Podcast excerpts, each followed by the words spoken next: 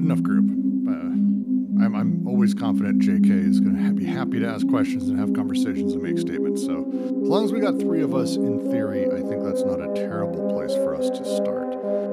Uh, so, uh, with that, I will actually just kick us off. Uh, thank you for joining us on this lovely Tuesday as we continue the Deluging Bodies Quarantine Collective's ongoing reading of Anti Oedipus. We are still in, we are going to be terminally forever in 4.3, uh, chapter 4, section 3, which is exciting because it's uh, really dense and bringing together a lot of things from earlier in the book uh, and a lot of other uh, sort of thinkers. Uh, we're in the process of going through Lacan, which is a whole thing. Uh, I will do my best to help guide us through it. I am not the Lacan expert, and Ken, who normally is, has been really busy lately and not able to join as often, which is a shame because it would be super, super useful. But with that, uh, I'm going to go ahead and just dive in. Uh, I am sharing on my screen where we're at, if this works.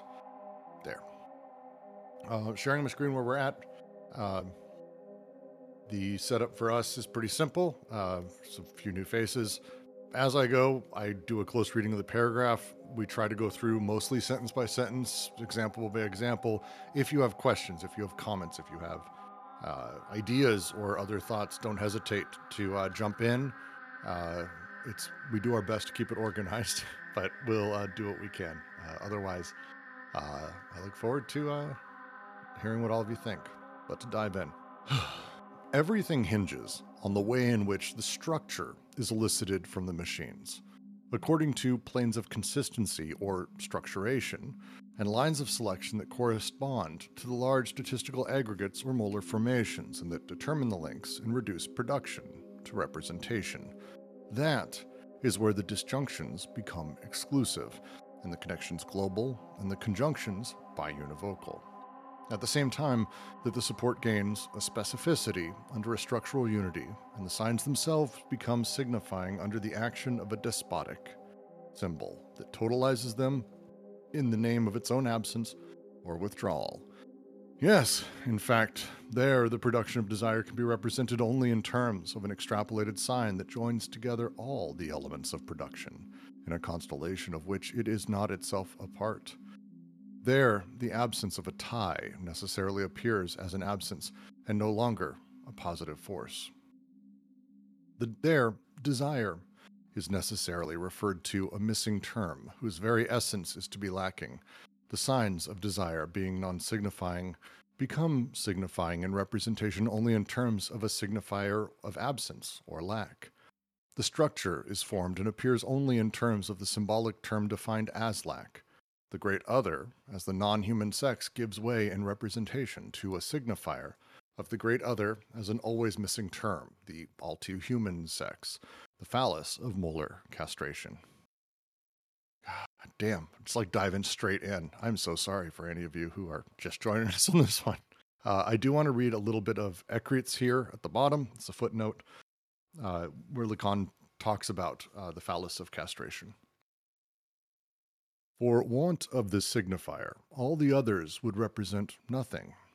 Serge Leclaire shows how the structure is organized around a missing term, or rather, a signifier of lack. Quote, it is the elective signifier of the absence of a link, the phallus, that we find again in unique privilege of re- its relation to the essence of lack, an emblem of difference par excellence.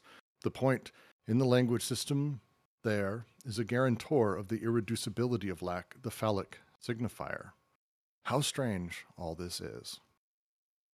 Um, so, to start, we have just kind of come around and talked through the previous few paragraphs how uh, desire forms elements, how these partial objects come together, how uh, how to phrase it, um, how the structure of uh, Lacan's sort of symbolic thinking comes about and how do they explain this? How do they critique it? How do they have this discussion is kind of the underlying i think point of this paragraph and they tend to dive straight fucking in to say the least. Um, and it is not a not an easy paragraph. So it may be best we go line by line unless someone uh, jack do you want to try to take a top line? Through this? Because it's this is dense, and I think line is probably the only way to do it. But go for it. Yeah, um, I'll try and give us a guiding theme for line over line then. Um, so we just saw Deleuze and Guattari going through Lacan, right? And it's a similar point they make with Freud, that they have this conceptual lucidity um, to their work, right? That their work can't just be um, wholesaled as wrong, incorrect, or something not worth engaging.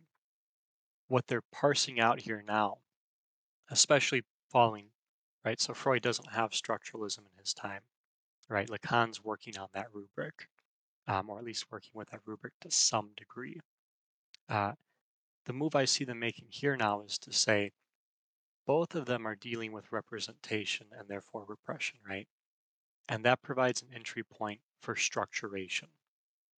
That structuration now depends on the relationship of the molecular and the molar, which is to say that it's not so much that one precedes the other, it is to say that there's no structuration without that relationship, right? And that structuration, which right depends on this relationship so as to produce a representation.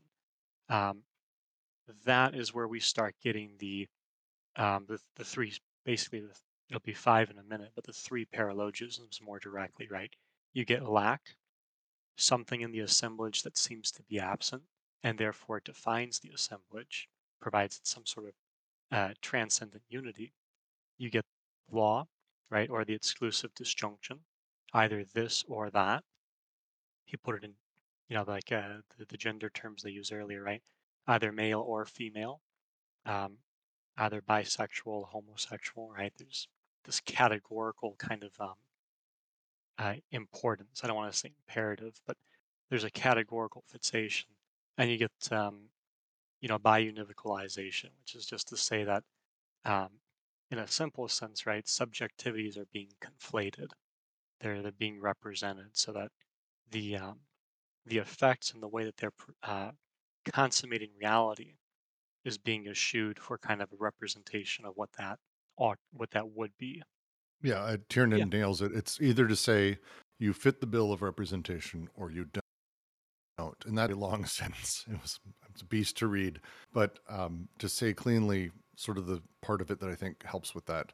Um, uh, lines of consistency, structuration, planes of consistency or structuration, and lines of selection that correspond to large statistical aggregates, large statistical aggregates which are again laws of large numbers on average what do people what are people what do people do man woman these large aggregates or molar formations representations that determine the links and reduce production to this representation this these sort of laws of large numbers that is where the disjunctions become exclusive one or the other as jack's talking about to uh, this moment happens the connections then become global uh, you connect to all men, all women, rather than persons, and the conjunctions biunivocal. Uh, again, uh, turning into two rather than just connecting as they do. Uh, at the same time, that the support gains a specificity under a structural unity, and the signs themselves become signifying under the action of a despotic symbol that totalizes them in the name of its own absence or withdrawal. This is the last bit. The specifically talking about this the, the nature of representation in itself is kind of talking through how lack is produced in the nature of how representation works within the Deleuze and Guattarian sense. For for Lacan, lack is formed, and it's not far from far from D and G. Uh, you first experience lack, say, as an infant. Uh, you are breastfeeding. It's one of the first experiences we all have as humans. Uh, you're being fed. At some point uh, during that feeding, it stops. That's kind of it. Uh, this moment creates a, compl- a, a lack for Lacan uh, because where you were just being completely satisfied, excited, living, oh my God, this is amazing.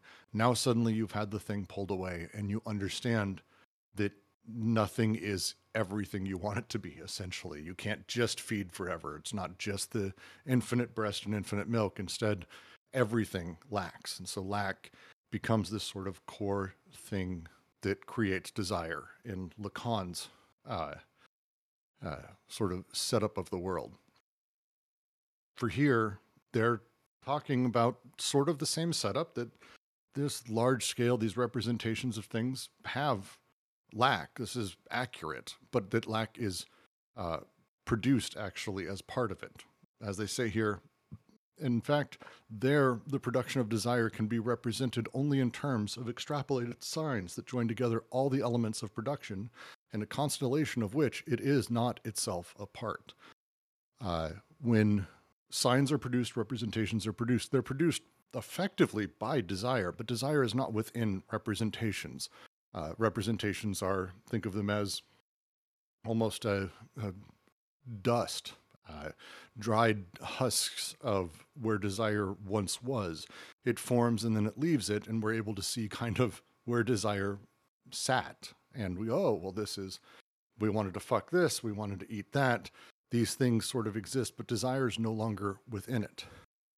This is what they're talking about. There are uh, there at this moment, this constellation of all of these desiring machines connecting. We're able to see this thing, this new representation. And there, the absence of a tie necessarily appears as an absence, no longer as a positive force.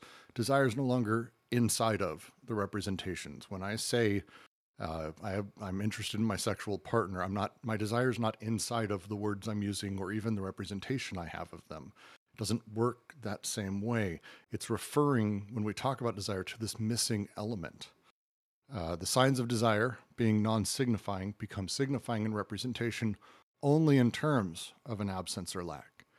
The structure that is formed and appears only in terms of the symbolic term defined as lack, and the great other, in Lacanian sense, as the non human sex gives way in representation to a signifier of the great other, as an always missing term, the all too human sex, the phallus of molar castration. I, that's how I understand this paragraph, and I hope it explained it at least slightly okay. Please ramble and tell me where I'm wrong. Would it be fair to say that the uh, Oedipal complex is kind of buried in the structure of Lacan's, um, you know, um, symbols and the imaginary, and that uh, it is it is still, you know, um, the lack of a the lack is really an expression of the of the of that uh, despotic um, complex, uh, right? So yes, that last, yeah. So that last part, that uh, first sentence, that long sentence, is the uh, you know like uh, uh, the despotic despotic symbol that totalizes them in the name of its own absence or withdrawal. So the the lack becomes the the, the manifestation of uh, the uh, Oedipal complex and the and the despotic signifier, right? It, it becomes the, the touchstone that sort of uh, like Ice Nine in Vonnegut's work crystallizes and creates the structure as it moves. Yeah, the the the phallus plays a unique role. Again, they're not overall like shitting on everything Lacan did, the same way that they're not like doing a hyper critique of Freud saying he's terrible. Freud's idea around libido and this understanding of sort of abstracting out how desire operates was a, a monumental moment in the history of humanity. Lacan, uh, while trying to undo Freud uh, to run forward with a lot of the problems, it, oh, you don't actually want to fuck your mom. You don't actually hate your dad. Instead, these things represent there's larger representations and symbolism at play inside of this and here's the structure of thought that oedipus is actually pointing at is sort of how lacan plays it. And they're saying no actually by starting in this way we actually produce this structure. Desire does. And then when desire moves on or desire is no longer there and the structure hardens suddenly we have this lack built into it. We've we've produced the lack in our very nature of building the structure. Uh, that's their critique of Lacan, sort of short version. Yeah, I read one commentary where he, uh, the guy even said that uh, Lacan was the first uh, anti-Oedipus, but you can see that the um, the Oedipal uh, drives are, you know, uh, buried in this in the in the structure, and it's manifested in this kind of lack. Well, that's the the great line they have about Lacan is that he's uh, someone who tied explosives to the pillars to blow them up, only to have them ex- blow up, but then fall directly back into the holes that they that they made. Uh, this this perfect explosion that sort of just didn't really change very much, but moved sort of moved the goalposts. it's a great formation they have around that.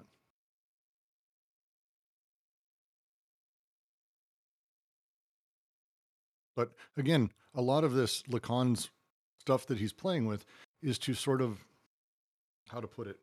Um, Lacan is basically trying to push these ideas in order to create this critique of Freud, and he doesn't get far enough. Guattari um, really goes into it in some other texts as well, sort of because he studied under Lacan. He came from that world. Um, he has a has a wonderful grasp of it. That it's just we need to go further. We need to really play with these things in a very different spot, and that's we'll kind of get into that in the next paragraph. Um, uh, because uh, Lacan's play is not as hardcore as Freud's when it comes to Oedipus, but it's a little insidious in a unique way. Yeah, as I as I kind of think about it, right? So Lacan's not exactly wrong. He gets that there's the molecular and the molar. His work makes it possible to get this molecular molar distinction, right? He opens up a lot of doors. Where they kind of have this level of auto critique is right. They, I think they seem to begin at a point where the use of structure as represent and, and, and that plane representation that becomes the conflation of the molar and the molecular, right? So that you Mhm. end up with that representation. And it's a very subtle point, but I think it fits really well because if you if you follow that line of critique, especially as we're about to get into, you know, the the point about uh, Oedipus and that, right? It's really interesting how that changes your perspective on Lacanian thought, right? Because on one hand, he, he sees the right in a sense you can say he sees the desiring production, he sees representation. On the other hand, kind of like you're saying, Brooks, right? There's something happening just like with Freud that causes uh, the representation to take um, precedence, right? And this is kind of their larger point about political economy and psychoanalysis going hand in hand. That the, the fashioning of the representation and thereby the paralogisms, right? These are two technologies to, to, to facilitate that political economy and um, psychoanalysis.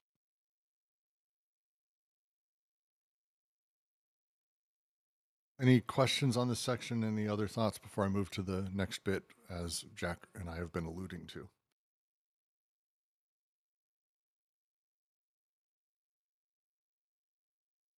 It, it wouldn't hurt to have a really solid understanding of Lacan during this, but that's like telling someone to have a solid understanding of Hegel in order to read Marx. Um, I, I wouldn't recommend it. Well, and I'm not sure it's possible uh, to the level that really is needed. There's some excellent secondary sources and readings and writings on this, including my favorite, which is Holland, but um, uh, there's a few other really great ones. I know Felix Buchanan's uh, piece goes into a little bit more on Lacan and, and juxtaposes them, uh, but it's a little bit more difficult. Uh, hopefully, we can start making more sense of it because now they're starting to get into some more specifics around Lacan. Here, too, Lacan's approach appears in all its complexity, for it is certain that he does not enclose the unconscious in an Oedipal structure. He shows, on the contrary, that Oedipus is imaginary, nothing but an image, a myth, that this or these images are produced by an Oedipalizing structure, that the structure acts only insofar as it reproduces the element of castration, which itself is not imaginary, but symbolic. There, we have three major planes of structuration, which correspond to the molar aggregates.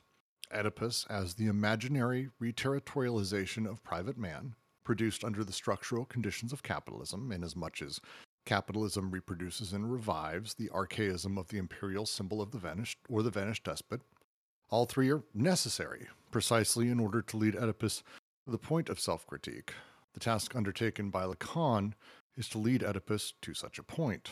Likewise, Elizabeth Roudinesco has clearly seen that in Lacan, the hypothesis of an unconscious as language does not closet the unconscious in a linguistic structure, but leads linguistics to the point of its autocritique by showing how the structural organization of signifiers still depends on a despotic great signifier acting as an archaism.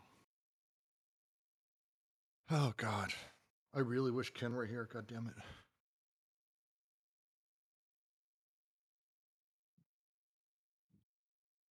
Guess then to, I mean, I'm no Ken, but just to kick it off then. So as I as I read the text, I've always struggled with like molecular, molar, and representational relationship. On this paragraph, kind of helps me because uh, as I read it, there's like this right, like we were just saying, there's this relationship between the molecular and the molar, between desiring production and social production, and that through a process of lines of selection, like they were saying, right, there is a representation developed that fits social production and thereby, I think, um, in, a, in a manner of speaking, transcends social rep- social production to represent it, and thereby representing um, the molecular, right? And this structuration, part of this process of lines of selection, that the use of the paralogisms, um, plays into three main pieces of Oedipus, right? So you got Oedipus as the imaginary reterritorialization of private, private man, produced under the structural conditions of capitalism, inasmuch as much as capitalism reproduces and revives the archaism. Oh, yep, sorry. Produced, on, so number two is produced under the structural conditions of capitalism. And number three is inasmuch as capitalism reproduces and revives the archaism of the imperial symbol or the vanished despot. Right, so I'll kick off the first one and then I'll turn over to someone else to analyze. But just with that first point about structuration, right? Oedipus is the imaginary reterritorialization of private man. The thing that sticks out to me there is, right? So, in the relationship of the molar and molecular, Oedipus deploys um, of movement to the imaginary that is a reterritorialization, in a sense, a um, a rezoning of of of um, I don't want to just say private man, but of global persons more directly, right? Of people in the aggregate, um, particularly in the social field. And by doing that, there's a reimagining taking place, right? And this facilitates this kind of first level of uh, representational consistency. I think for the second one, which is produced under the structural conditions of capitalism, an example of that may be, um, and again, I'm no expert, but an example of that may be how Lacan comes to, for example, look at uh, the father, uh, the the name of the father. Um, this idea that it's not literally the father, instead, it's about how the law is perceived within the economic system and that you're in, which is capitalism. So, um, the this idea of the reterritorialization of this private man produced under the structural conditions of capitalism, that being the determining factor of what law means, which in these terms is what the father means, which is Oedipus and how it plays. Um, this odd segregation of things and separation out feels like that one is probably close. What are the three uh, major planes of major planes of structuration again? Is that the imaginary, symbolic, and the socius? No, it is um, Oedipus is the imaginary reterritorialization of private man. Uh-huh. Oh, the production of that under the structural conditions of capitalism, and then finally, and uh, Reviving the as archaism much of the imperial symbol. The imperial symbol return the despot, whatever it may be. The vanished Thank despot. And I, I like your point too, because you're what you're getting at is the second paralogism that fit really nicely. I think it fits. I think it fits here because it's uh, the flow of it as we go through the planes of structuration, which is the literally the building of the structure. The private man is reterritorialized uh, through Oedipus. Uh, Oedipus creates based on the structural conditions inherent to the system, specifically capitalism, and in this case, in our case, and then all of that as well, reviving the imperial symbol, the the vanished despot uh, inside of that. Uh, and again, the name of the father, I think, is an interesting one because this is the big other, the the determining, the despot that overwatches and is always there. All three of those come back, and this really leads Oedipus to the point of self critique, as they talk about. Uh, but that's the next par- next paragraph. But that feels like I don't know. That feels like close, maybe. Can I make two points, maybe? Please. Um, in this sentence that uh, we were reading, uh, I wanted to make a point about uh, the first uh, uh, part, uh, Oedipus as the imaginary re-territorialization of private man. Since it is imaginary, I wanted to add from psychoanalysis that um, imaginary in only if it relates to that is in the sense of uh, uh, imaginary representation, which is related to the ego. Uh, and uh, yes. if it's, as I'm uh, saying, uh, it is the part which is related to the ego, this first part. The second one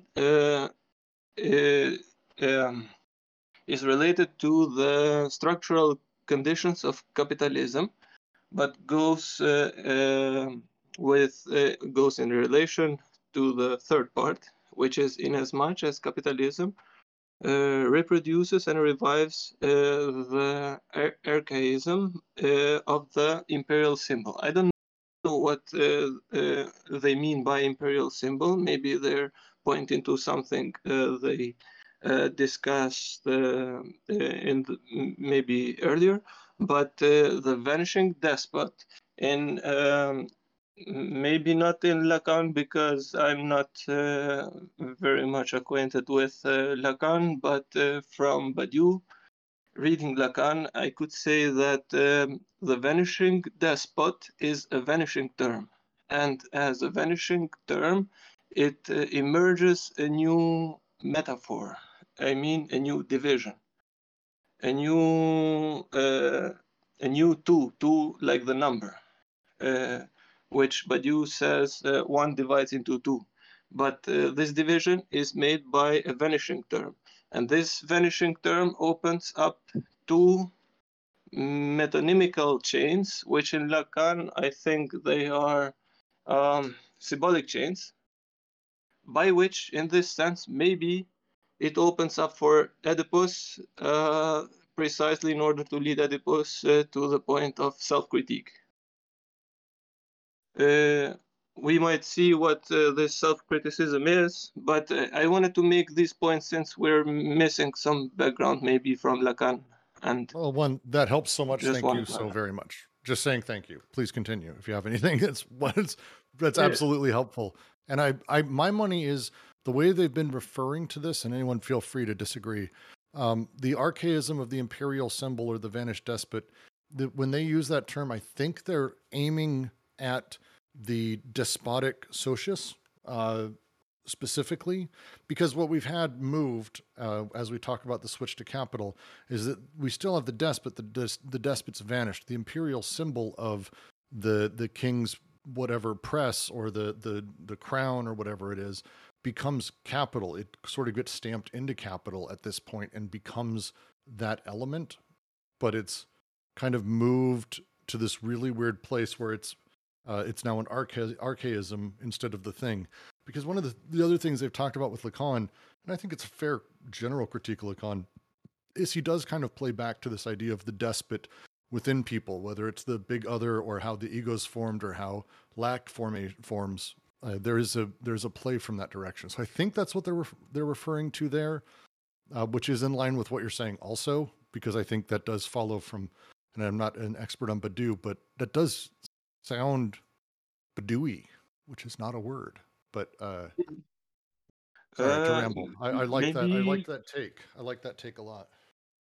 Let, let's see maybe what's on uh, the self-criticism and maybe we can adjust uh, some things if I got that wrong maybe. Yeah, we'll read the next paragraph and we'll find out uh, which which how many of us are way off. Well, we'll find out how far off I am because I'm generally kind of far off. Um, and it's it's I, the it also real quick though at the end of the paragraph they have the phrase the structural organization of signifiers still depends on a despotic great signifier acting as an archaism. This sounds to me like the Lacanian idea of the master signifier uh, that they're referring to, the vanished despot, the imperial symbol, the signifier that all other meaning is generated from.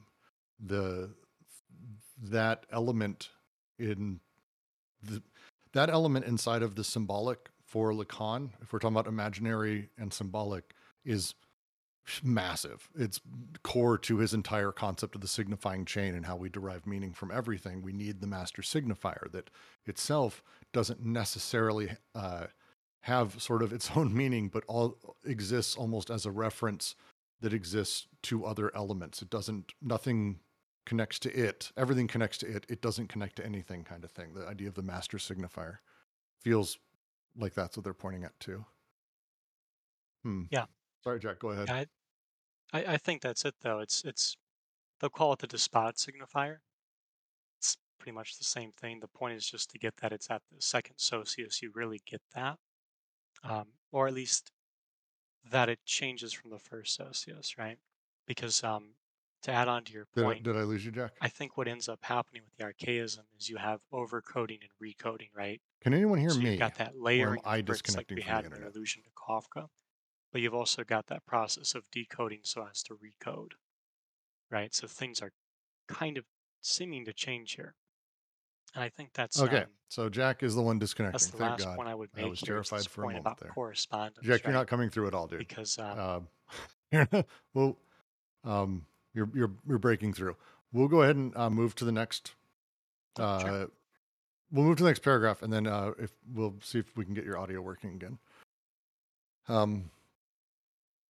So to the point, uh, made. We'll get to self-criticism.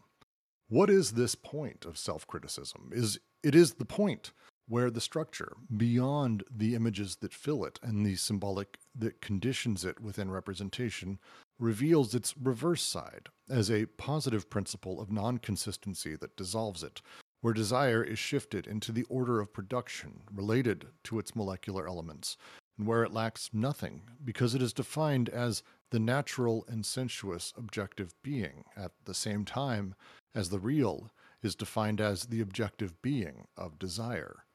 For the unconscious of schizoanalysis is unaware of persons, aggregates and laws, and of images, structures, and symbols.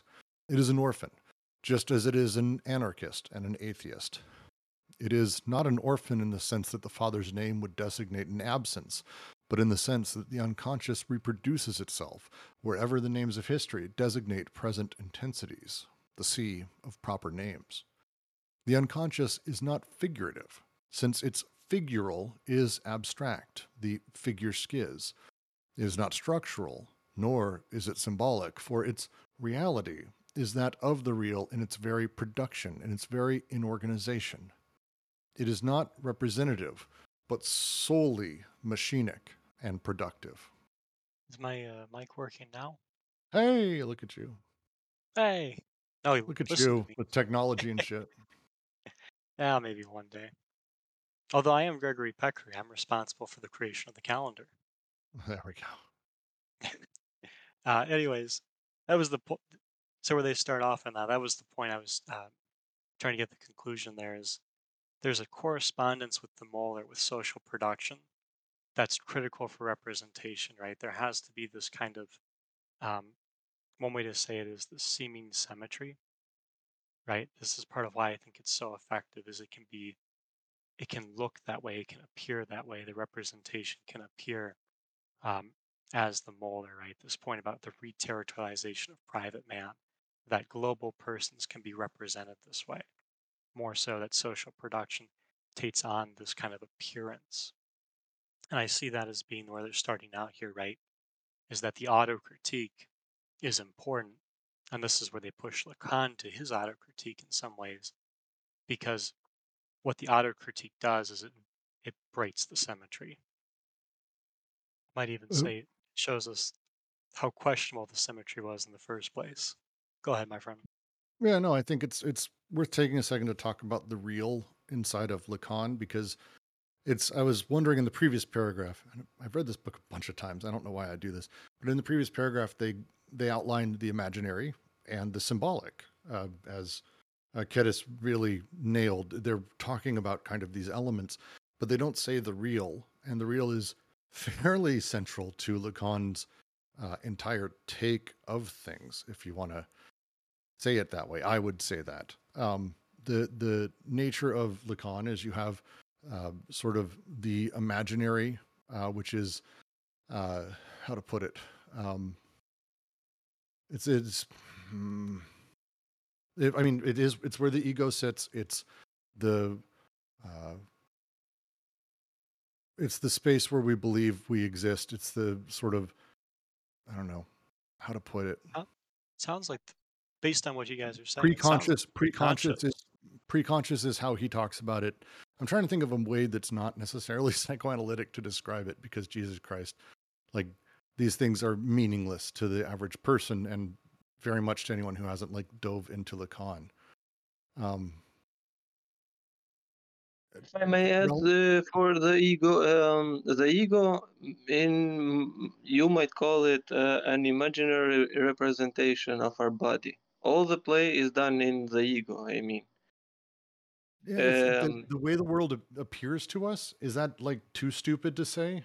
It's uh, well, uh, in some sense, you can say uh, that uh, because um, the imaginary representation is uh, and the imaginary representation uh, of the world is made according to an um, um, an, an, an imaginary body in some sense. And that imaginary body is configured in the ego.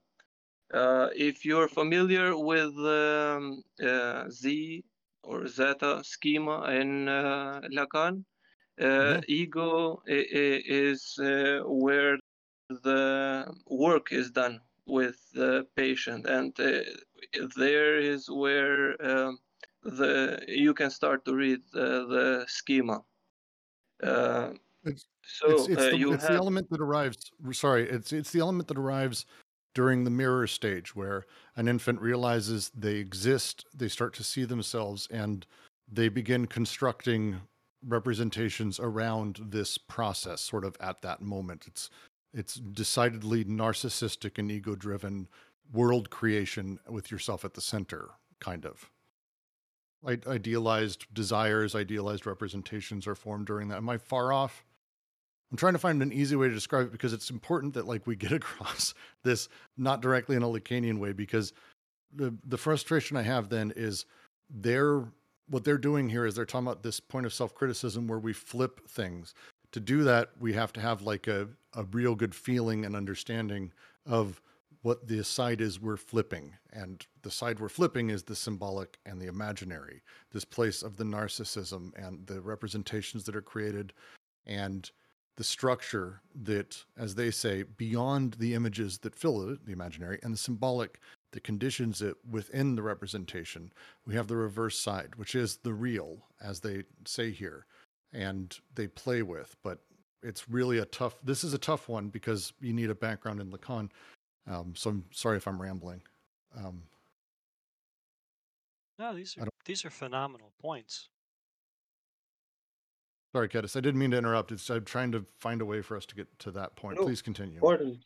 Uh, um, I, I, uh, I uh, in a way, uh, I just wanted to make uh, that point about uh, the ego because um, it is uh, easier to grasp um, the role of the ego and the formation of the ego. But you, I think you put it uh, rightly. Uh, if we had um, somebody from um, uh, the um, with a background from psychoanalysis, of uh, we would had a better definition about uh, um, these con- uh, these concepts, but uh, we still um, can grasp the, them, and we have uh, um, good enough grasp on them. Um, I uh, maybe I'll search about uh, the schema I was telling you about uh, in the meanwhile, and maybe uh, with um, image in front of us, uh, maybe I can add some something more. Yeah, Just I, I let me think no, that would that would be great. Um, the so yeah, the the side we're talking about, and it's I I think they're making this very particular play. Um, the this idea that we have uh, the imaginary and the symbolic, which flow together. They're very much together and intertwined and uh, rely on each other. Ultimately, they are constantly at tension with the other side of things uh, because we have the imaginary and the symbolic, which are uh, our perceptions of the world as an ego, conditioned by the symbolic order we find ourselves in and the social structures. Those are the two elements. The real is the other side. The real is the infant. Uh, this is where I think D and G, you know, cross directly over. The infant uh, just wants. Uh, Lacan, I think, refers to it as needs um, rather than desires, but I think sort of it's not drastically different. It's this idea that just there is want or desire or things, but the infant doesn't have names for things. It doesn't understand the shape of stuff. It just knows, give me things I have needs uh, or wants, depending on who you're talking through. That is the state of the real. But at some point, when we realize we exist or we enter into language or we enter into the symbolic order, we no longer can perceive the real directly. The real is has no meaning in itself. Uh, this the Zizek's term, uh, "Welcome to the Desert of the Real," that everyone's used, that his book was called. This is kind of from that. Uh, it's also uh, the Desert of the Real line in Matrix uh, is very much intended to be representative of this underlying thing as well. Um, this other side, though, that is for Lacan need to them, they see this other side as, uh, as they say very clearly here, um, because it is defined as the natural and sensuous objective being, at the same time as the real is defined as the objective being of desire. For the unconscious of schizoanalysis is unaware of persons, aggregates and laws, images, structures, and symbols. It is an orphan, but it's not an orphan because the father did something or its relationship. It doesn't know the fucking father. It doesn't give a shit about the father. The unconscious itself just reproduces itself wherever the names of history designate present intensities. The sea of proper names is a reference to their earlier points about how uh, the schizos in treatment or various people are able to just pluck out who they are at any given time. What are their proper names? Who are we at any given moment? That is the sea of proper names based on, you know, essentially my momentary contingencies.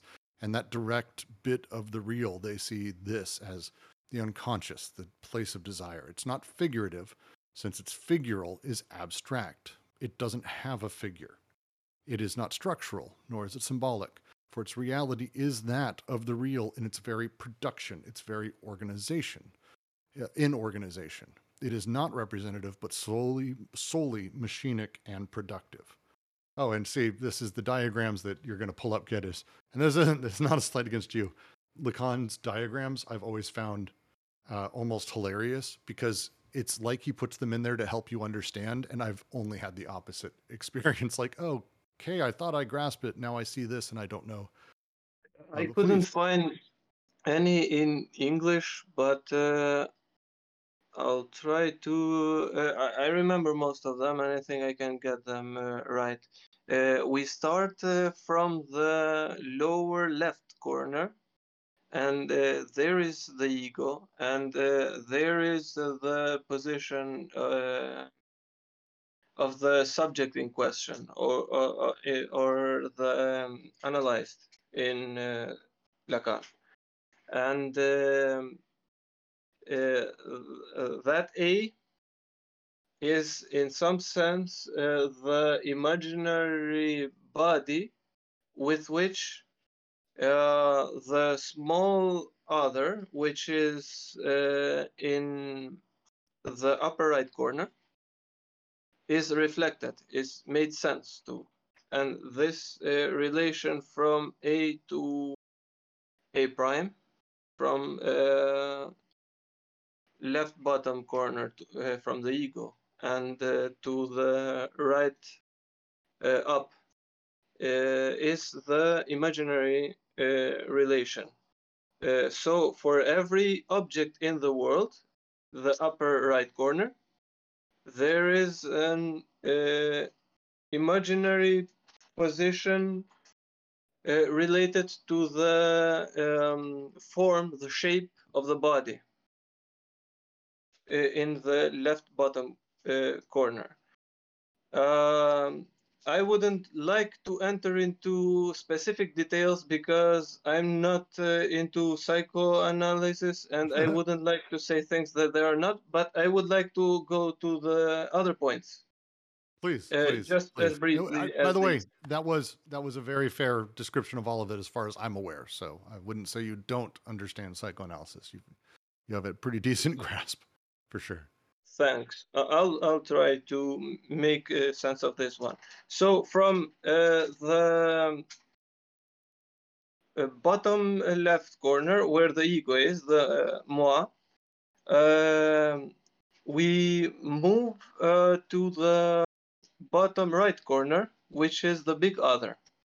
And uh, the point of uh, the big other in this sense is to um, posit, or maybe it is the position, the, the positing of, in, I mean, of the laws in which we recognize the, uh, the small other, which is above it. And these laws, as you can see, are on the unconscious part of the psyche, because uh, there where is written uh, inconscient is uh, from French unconscious, I think. And uh, this is uh, on the unconscious side of the psyche. So the laws are, of course, are unconsciously settled in this sense, but uh, choosing the right uh, big other means choosing, in some sense, the right laws in which to judge or to apprehend the small other which is in front of us.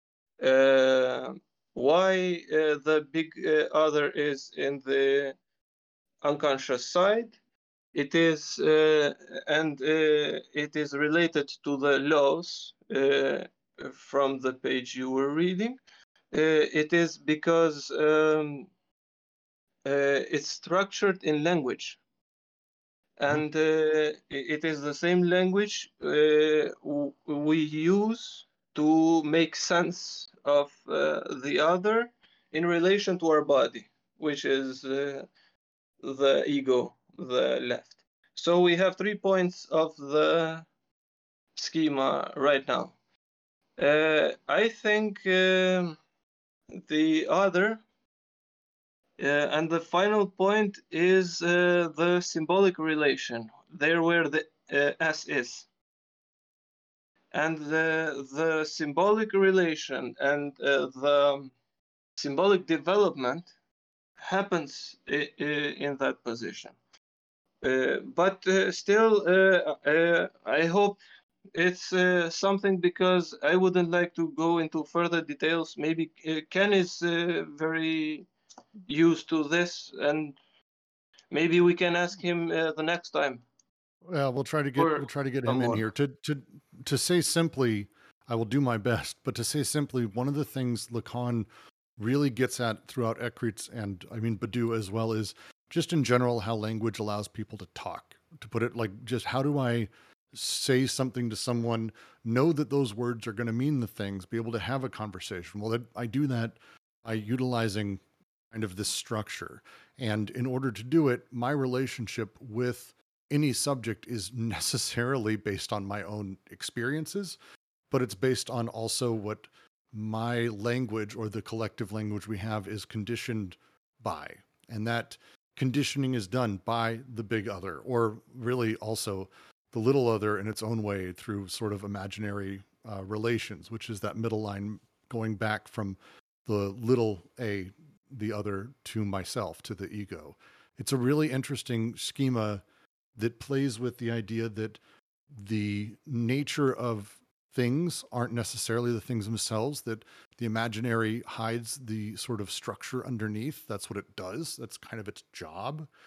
Uh, and the structure underneath is something that we can't necessarily directly deal with, this being the real. Uh, we don't have the ability to see it directly. Uh, we can't experience it directly. It's, it's um, impossible uh, for us. And so, as we play with these things and as they get into it, their critique here is uh, the self criticism of it is it's sort of built in to get to that real, what the real is. To them, it's the this positive principle of non-consistency. It's an affirmation of the nature of the real that Lacan sees as uh, chaotic and impossible to understand, and they agree. But to them, it's a productive chaos, machinic in nature that uh, perhaps too complex for us to you know directly comprehend, and certainly has nothing to do with representation. But things come out of this, and uh, that's that last line here. Its reality is that of the real, capital R, in its very production, in its very inorganization. It is not representative, solely machinic and productive. And here, this is where they start getting into their take on Lacan, their take on uh, lack, and their take on desire, and all of these things. And this last bit, uh, I'll move to the next paragraph, which is a little bit longer, but they start getting into uh, sort of directly schizoanalysis. Um, Jack, let's make a note to annoy Ken and get him next week, or when we do a review of this, we may have to do a review of this because this is like 4.3. This is our fourth reading, fifth reading in a row. We're going to get through maybe two paragraphs before we finish the day. So let's see if we can get Ken for a review of this and spend time on it. Um, but I'll, I'll finish next paragraph. destroy, destroy. The task of schizoanalysis goes by way of destruction, a whole scouring of the unconscious, a complete curettage. Destroy Oedipus, the illusion of the ego, the puppet of the superego, guilt, the law, castration. It is not a matter of pious destruction, such as those performed by psychoanalysis under the benevolent neutral eye of the analyst, for these are Hegel style destructions, ways of conserving. How is it that the celebrated neutrality, and what is psychoanalysis calls, dares to call, the disappearance or the dissolution of the Oedipus complex does not make us burst into laughter? We are told that Oedipus is indispensable, that it is the source of every possible differentiation, and that it saves us from the terrible non differentiated mother. But this terrible mother, the Sphinx, is herself part of Oedipus. Her non differentiation is merely the reverse of the exclusive differentiations created by Oedipus. She is herself created by Oedipus. Oedipus necessarily operates in the form of this double impasse. We are told that Oedipus, in its turn, must be overcome and that this is achieved through castration, latency, desexualization, and sublimation. But what is castration if not still Oedipus to the nth power, now symbolic and therefore all the more virulent? And what is latency, this pure fable, if not the silence imposed on desiring machines, so that Oedipus can develop, be fortified in us, so that it can accumulate its poisonous sperm and gain the time necessary for propagating itself and for passing on to our future children? And what is the elimination of castration anxiety in its turn? Desexualization and sublimation, if not divine acceptance of and infinite resignation to bad conscience, which exists for the woman of the appeased wish for a pieced penis, destined to be converted into a wish for a baby and for a husband, and for the man in assuming his passive attitude and in subjecting himself to a father substitute. I will leave the analysis to you, Jack, after run to the restroom. I'll be right back. It's a pretty crisp paragraph, so you okay? You good? Yeah, I can uh, kick it All right. off. Lead away, I'll be back. Hmm, where to start? I guess where I would start is um. So we just finished talking about how basically, right? Um, at least how I understand the, the previous paragraph is their point is um, if you put in classic like Freudian psychoanalytic language, um, the basic development is that representations. Um, it's kind of an evolution of the reality and the pleasure principle, right? Where the pleasure principle desires at the point of the id, and those pleasures and not those desires more or less are the meat of the unconscious, um, with some complexes like Oedipus kind of tossed in there later on by Freud, right? And the ego's job is to basically negotiate that through the reality principle and tie those desires to objects in reality. And so the big move I see them making here is that this aspect of representation, right, is got this uncanniness with the unconscious. And that's why it's kind of this orphan, because the unconscious is basically, um, in a sense, it breaks with the representation more directly. It, it, it was never of the representation, right? And this is their big move because this point about auto critique, this point about um, how Oedipus relates the unconscious, what it does, and developing an autocritique. This is, I think, the primary, um, or at least a primary aspect of schizoanalysis, where they write destroy, destroy, right? What they're getting at is more or less kind of the breaking of this uncanniness. Um, and it should it should call to mind, I think, what they say earlier about um, capital as destroying and disseminating uh, codes in that, right? But there's a difference, right? There's a difference in the schizophrenic um, element here. There's a difference in this destruction. And that is to say, right, political economy and psychoanalysis, this kind of Hegelian point they're making here, or this point about that Hegelianism, is to conserve what is being reconfigured, right? To change it anew. And that's one form of uncanniness, the way the representation is changing, right? Kind of do a morphology there. On the other hand, that destruction of the representation, such that we um, are focusing on the unconscious in terms of its syllogisms, right? This different form of uncanniness. That kind of destruction that lets loose the unconscious and its production. And by doing so, right, we're not dealing with the reality principle in terms of its preconsciousness, in terms of what the ego does for desire, right? Or what structure allows the ego to do, said in a different way. Um, instead, we're dealing with desire as the production of the real, and therefore, right, we are dealing with reality in its production, thereby in its change, right? It is shifting, it is morphing, it's reconfiguring, right? There's this whole element of production that consummates the subjectivity of the unconscious, right? It consummates it as the subject.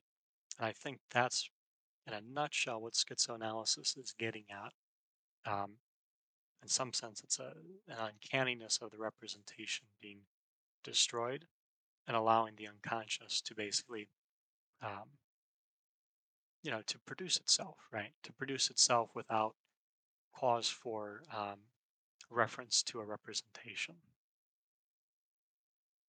which is why psychoanalysis gets their laughter, right? Is well, you you say you're tearing down Oedipus, but then you we're right back into a different element of Oedipus, or we're at a different point of it, or Oedipus is different, right? The, the clubbed foot is on the other um, leg, so to speak.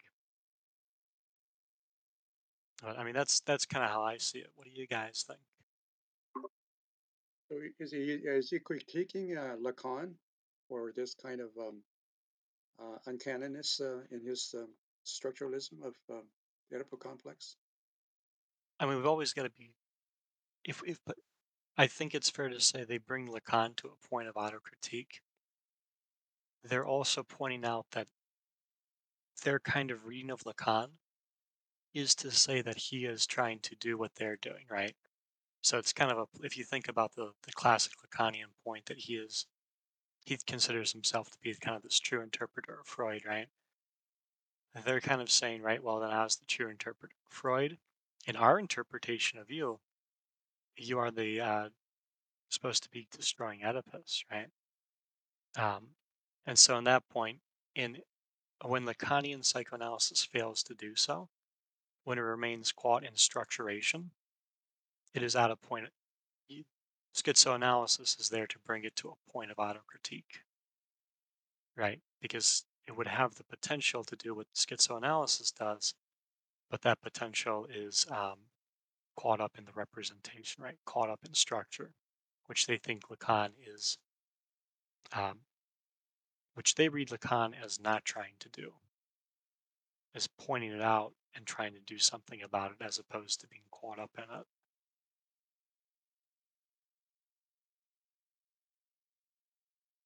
Even though they point out that he does get caught up in it, right? There's a there's a point they're being made. Um, they're very carefully making here.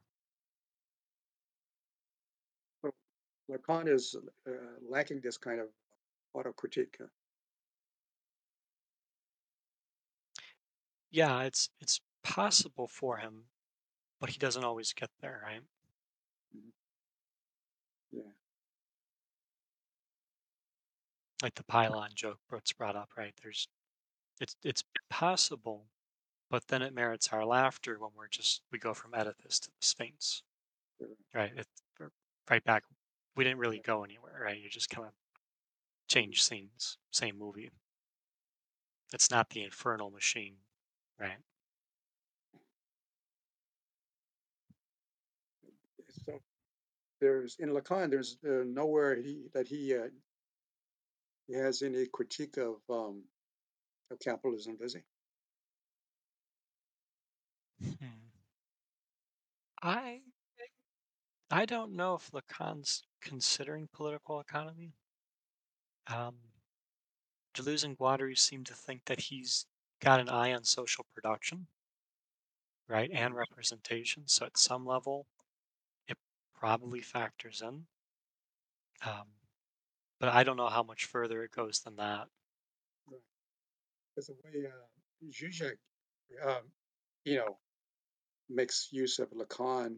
Um, uh, he seemed to have a he seems to have a more of a um, you know Hegelian and Marxist um, critique of uh, of uh, social production.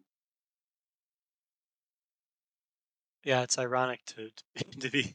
It's ironic to say that right after we just read the line for these are Hegel style destructions, ways of conserving. Um, but yeah, Zizek is definitely. I think he does try to take Lacan into it, um, that kind of realm. Uh, I'd like to make some uh, point on the last question uh, uh, concerning the engagement of uh, Lacan or maybe even Freud on uh, political economy. Uh, I don't think they um, they really uh, engaged in political economy. Um, maybe uh, even if they're touched upon uh, themes, for example, I can recall uh, civilization and discontents from Freud. It's uh, somehow he tries to go from the field of psychoanalysis to enter in the field of um, society, which is related to politics. And um, different critics say that uh, he is uh, being political uh, and uh, when everyone uh, tries to say that I'm not trying to be political, like Freud maybe mentions in the Civilization and Discontent text, uh, they say that that's precisely the moment where he is uh, trying to be political. we can find such moments in different texts from Freud, for example, there was uh, uh, th- there are some texts uh, related to anthropology, uh, and uh, there is um, um, um, there was some uh, how do you say it? I, I, I can't find the right word, but um, Freud exchanged some letters with Einstein to seek a way to um, stop uh, wars, but it, it, was an engagement from the United Nations to get Einstein to collect uh, the greatest mind uh, minds of the time. And uh, he wrote to uh, Freud, and uh, there is another text where Freud engaged in such conversations. I think uh, you can find such texts even in Lacan, but uh, n- none of them uh, really engaged in matters of politics. Um, uh, on the other side, there is Marx, which wrote, strictly speaking, critics to the political economy, the capital, I mean. And uh, that is uh, uh, political economy, but in his political economy, there lacks the consideration from the perspective of um, the human subject, I would roughly say. Uh, this part from uh, Lacan and Freud.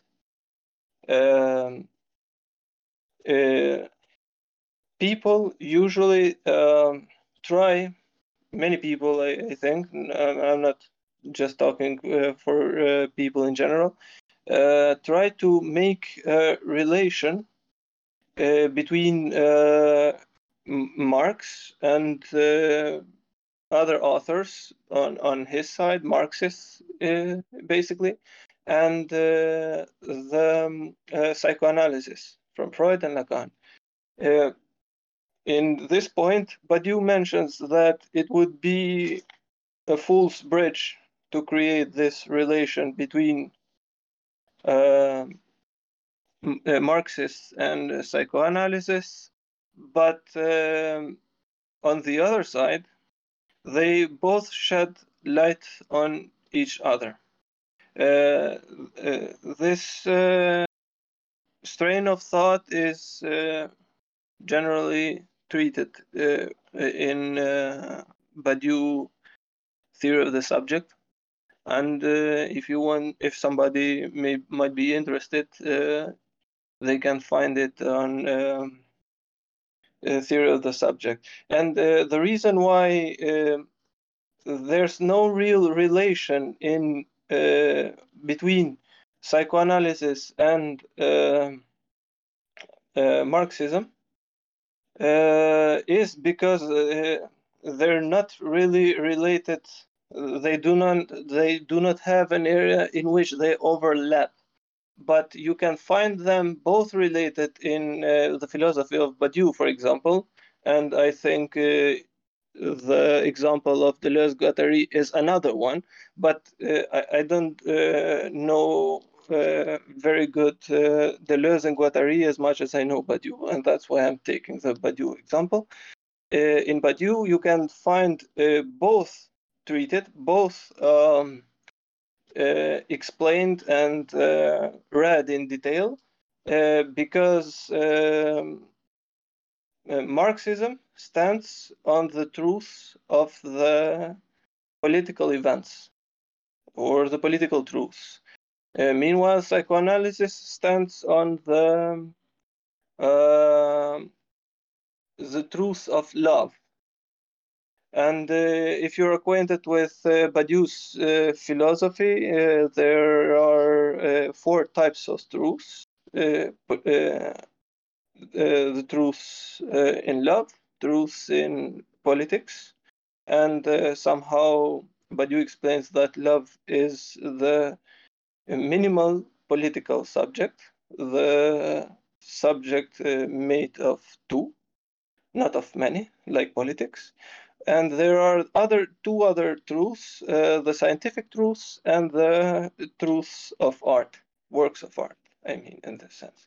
And uh, uh, uh while Badiou is in his philosophy, as I understand it, while Badiou is trying to um, um, uh, deal with the emancipation of uh, society because of uh, his uh, event of the May 68, which uh, uh, it it, um, it, hit Badiou in some sense and made him engage in critical thinking and made him develop in different seminars theory of the subject um, uh, he is uh, trying in some sense to make uh, um, not to make but to shed some light on the necessary qualities the society in uh, that time needed uh, to engage in. And uh, there was uh, uh, where he developed Uh, the theory about these uh, four types of truth I'm talking about, which you can find uh, in more detail in theory of the subject. I'll just leave it at that for the moment.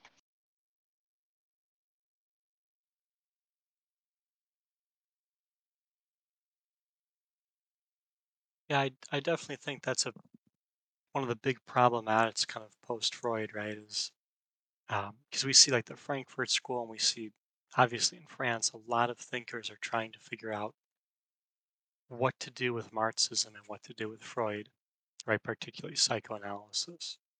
By the same token, right, you even get um, thinkers like Sartre, right? How do we take Marxism and um, existentialism and make a method out of that? and that's kind of the, the interesting thing is like uh, Deleuze and Guattari, Klossowski, um, and perhaps even Badiou. I'm, I'm, not as familiar with them. They seem to be able to pull off that. Um, I don't want to say they're just trying to combine them, but they seem to be able to pull off developing a method out of the two. Um, that's pretty convincing. Well, right. I also I do want to mention also real quick because how I came to Lacan is actually through Marx. Um, the the big fuzzy bear that Zizek is totally does his work towards sort of fusing the two and bringing them together. But uh, Pierre Bruno's sort of book on uh, the symptom is I found fantastic for sort of understanding sort of what might be a really nice gap between them.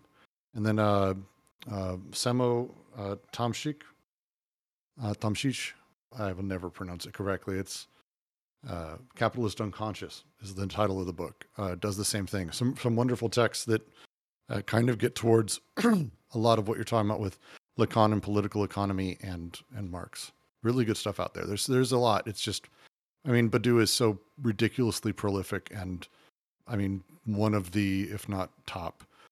I mean, Zizek would be angry, but top like understanders of of Lacan, to say the least. Was great. We we never get Badiou people in here. Uh, by the way, Kittis. So this is this has been great for me. I'm hoping for everyone else too, but I've been I've been indulging. It's this is nice. Thanks. I, I wanted to say that uh, Zizek uh, would be happy if you if he heard you say that because uh, Zizek is uh, frequently saying that if you have time to uh, read my books, uh, of course you have time to read Hegel, Badiou and Kant and so on and so on. and so on and so on and so on and so on and so on. Yeah, um, precisely.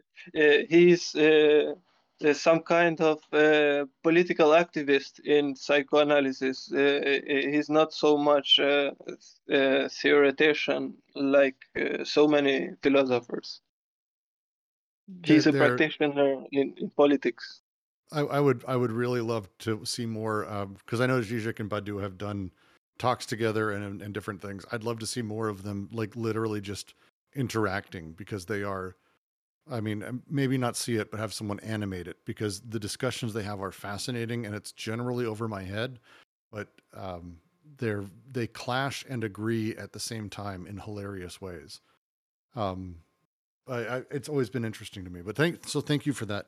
Um, I'm sorry I had to run to the uh, restroom. Will uh, did we get through most of the paragraph at least, Jack? So I can move on, or or should we keep going in the paragraph? Um, I think so. Do you guys, is there anything else you wanted to hit in this paragraph? All right, fair enough.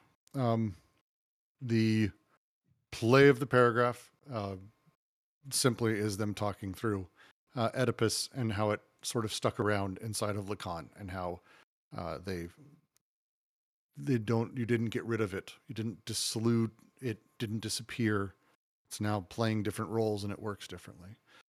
Um, the next paragraph, I think, makes it a lot more clear as well. We are all the more extricated from Oedipus as we become a living example, an advertisement, a theorem in action, so as to attract our children to Oedipus. We have evolved in Oedipus. We have been structured in Oedipus, and under the neutral and benevolent eye of the substitute, we have learned the song of castration, the lack of being that is life. Yes, it is through castration that we gain access to desire. What one calls the disappearance of Oedipus is Oedipus become an idea. Only the idea can inject the venom. Oedipus has to become an idea so that it sprouts each time a new set of arms and legs, lips and mustache. In tracing back the memory deaths, your ego becomes a sort of mineral theorem which constantly proves the futility of living. We have been triangulated in Oedipus and will triangulate it in turn. Uh, from the family to the couple, from the couple to the family. In actuality, the benevolent neutrality of the analyst is very limited. It ceases the instant one stops responding, Daddy Mommy. It ceases the instant one introduces a little desiring machine, the tape recorder, into the analyst's office. It ceases as soon as a flow is made to circulate that does not let itself be stopped by Oedipus, the mark of the triangle. They tell you you have a libido that is too viscous or too liquid, contraindications for analysis. Uh, does that sound a little double bindy to me, Jack? Nah. Not at all. Um, the play when you go in, the way the analyst couch works, uh, the line here I love, it ceases the instant one introduces a little desiring machine, the tape recorder, into the analyst's office. Um, this isn't saying that the tape recorder breaks things by being a tape recorder. It's that you have that machine, and in the process of analysis, in the analyst analyst and relationship, having that third party that's just recording what will happen with that what we'll do with that what is that going to do what is that how does that machine connect to the rest of it? We have to keep psychoanalysis closed. You have to be safe in the room no one outside of it. You can't have more than two. Uh, that would just be too much. Um, it's a little bit of uh, Guattari in here uh, as he is basically shitting on the core structure of psychoanalysis that uh, itself plays the role of daddy mommy and Oedipalization. Uh, but that's what he's talking about here the tape recorder. It, it ruins everything. Uh, the same way that a lot of stuff ruins the spirit of the thing or breaks the elements uh, because they just can no longer be triangulated because you have that fourth element. Oh, dear Lord, whatever will we do with that? Yeah, to add to that, right? This part, and part of what we're getting here is the I think the reinforcement of the relationship of psychoanalysis and political economy, right? This point about um, Oedipus needing to be an idea, one that can only, by virtue of being an idea, inject a venom, right? What I think they're kind of getting at here is this need for, right, just like I was saying in the previous paragraph, right? Capitalism has the power to destroy and disseminate. But like we said, that third aspect of structuration is a recoding aspect. That is to say, um, this point they make earlier in 3.9 about the becoming concrete. This is one thing I think is part and parcel for that relationship, uh, political economy and psychoanalysis, is that what capitalism kind of facilitates is this point about Oedipus becoming concrete, right? Being able to be, be an idea and congeal in classic Marx terms. At the same time, psychoanalysis facilitates that um, at the level of the therapeutic, right? Um, which I think is kind of what Brits is getting at with this point about the tape recorder. Another way to say it is, for the BWO to be involved in recording, things would rupture, or things could rupture. Yeah, uh, it's uh, unknown, untriangulated, how, how is that machine going to operate? How does it work? I know how our machines work. We have a clock right there that tells me when we're done. You give me money, and I tell you that you need to be Oedipalized, and we're very set up. It's a the play is written before the actors get on stage. They've made that point dozens of times in the book already that uh, every analyst couch is the same and behaves the same. Uh, but introduce a tape recorder. Oh, dear Lord, the whole system's broken. What are you going to do? What the fuck? Any questions, comments on this? Uh, I'm happy to get to the next paragraph because we get to get to Fromm, which is great, and uh, some Wilhelm Reich, which will be good. All right. When Fromm denounces the existence of a psychoanalytic bureaucracy, he still doesn't go far enough because he doesn't see what the stamp of this bureaucracy is, and that an appeal to the pre Oedipal is not enough to escape this stamp. The pre Oedipal, like the post Oedipal, is still a way of bringing all of desiring production, the anoedipal, back to Oedipus. When Reich denounces the way in which psychoanalysis joins forces with social repression, he still doesn't go far enough because he doesn't see that the tie linking psychoanalysis with capitalism is not merely ideological, that it is infinitely closer, infinitely tighter, and that psychoanalysis depends directly on an economic mechanism, whence its relationship with money, through which the decoded flows of desire, as taken up in the axiomatic of capitalism, must necessarily be reduced to a familial field, where the application of this axiomatic is carried out. Oedipus as the last word of capitalist consumption, sucking away at daddy mommy being blocked and triangulated on the couch. So it's psychoanalysis, no less than the bureaucracy or military apparatus, is a mechanism for the absorption of surplus value. Nor is this true from the outside extrinsically. Rather, its very form and its finality are marked by this social function. It is not the pervert, nor even the autistic person who escapes psychoanalysis. The whole of psychoanalysis is an immersive, immense perversion, a drug, a radical break with reality, starting with the reality of desire. It is a narcissism, a monstrous autism, the characteristic autism and the intrinsic perversion of the machine of capital. At its most autistic, psychoanalysis is no longer measured against any reality. It no longer opens to any outside, but becomes itself the test of reality and the guarantor of its own test. I'm sorry. Hey, hey, And muting Doug. Um, no longer opens to any outside, but becomes itself the test of reality and the guarantor of its own test. Reality as the lack to which the inside and the outside, departure and arrival, are reduced. Psychoanalysis, index sui, with no other reference than itself or the analytic situation. There's so very, very much uh, said here. Um, let's talk about Fromm and let's talk about um, Reich. So Erich Fromm wrote a lot of books on psychoanalysis, uh, comparing it. The one I've read uh, that we've talked about here mostly is uh, psychoanalysis and religion, um, where he's really fascinated by kind of how psychoanalysis carries those things forward, plays with them. Um, specifically, here, he spends a lot more time talking through sort of his overall critique of this idea that there is a large stru- superstructure of psychoanalysis, um, that we shouldn't have such a thing, that everyone needs, that it's contingent, it's based on the person, blah, blah, blah.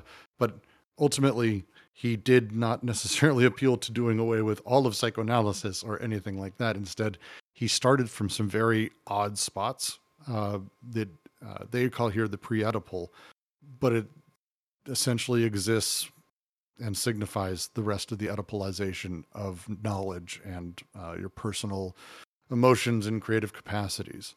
This this sort of setup that he played with, um, I think, is more what they're sort of talking about here. Fromm had some very interesting critiques of things. Um, some really good books. Is anyone else familiar, more familiar with Fromm? Because he's part of uh, Jack mentioned or uh, was just mentioned the Frankfurt School a moment ago.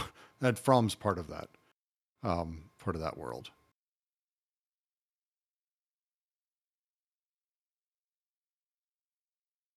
I mean, I think you hit the nail on the head, right? By to appeal to the pre-Oedipal is to appeal to Oedipalization, right?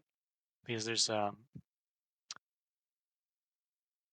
on one hand, there's a kind of individuation right there. There's a process. On the other hand, the pre-Oedipal is on Oedipal terms, right? But And like, he he okay. he spent a lot of his time just real quick because the the allegory he always used was um, Adam and Eve and the biting the tree of knowledge, uh, biting the fruit of the tree of knowledge. The idea that um, knowledge is what kind of corrupts, sort of plays at that um, idea of guilt and shame, and he very much spent his time talking about that sort of pre-human. I think is actually how he talked about it. Pre that pre-Oedipal state very much talking about sort of that innocence, but it existed as pre-Oedipal. To your, to the point, it's it's not like its own state of of naivete. It's specifically in relation to basically an Oedipalized capitalist subject, which presupposes the larger structure, to say the least.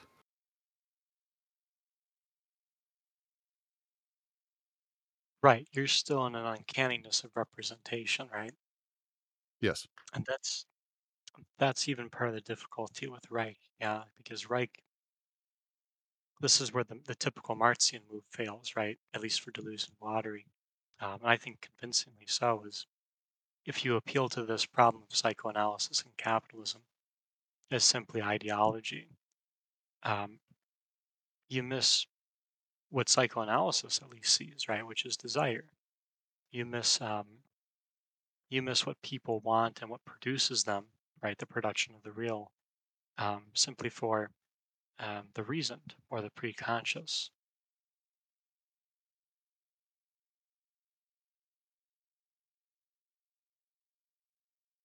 Oh my God, Ken's here.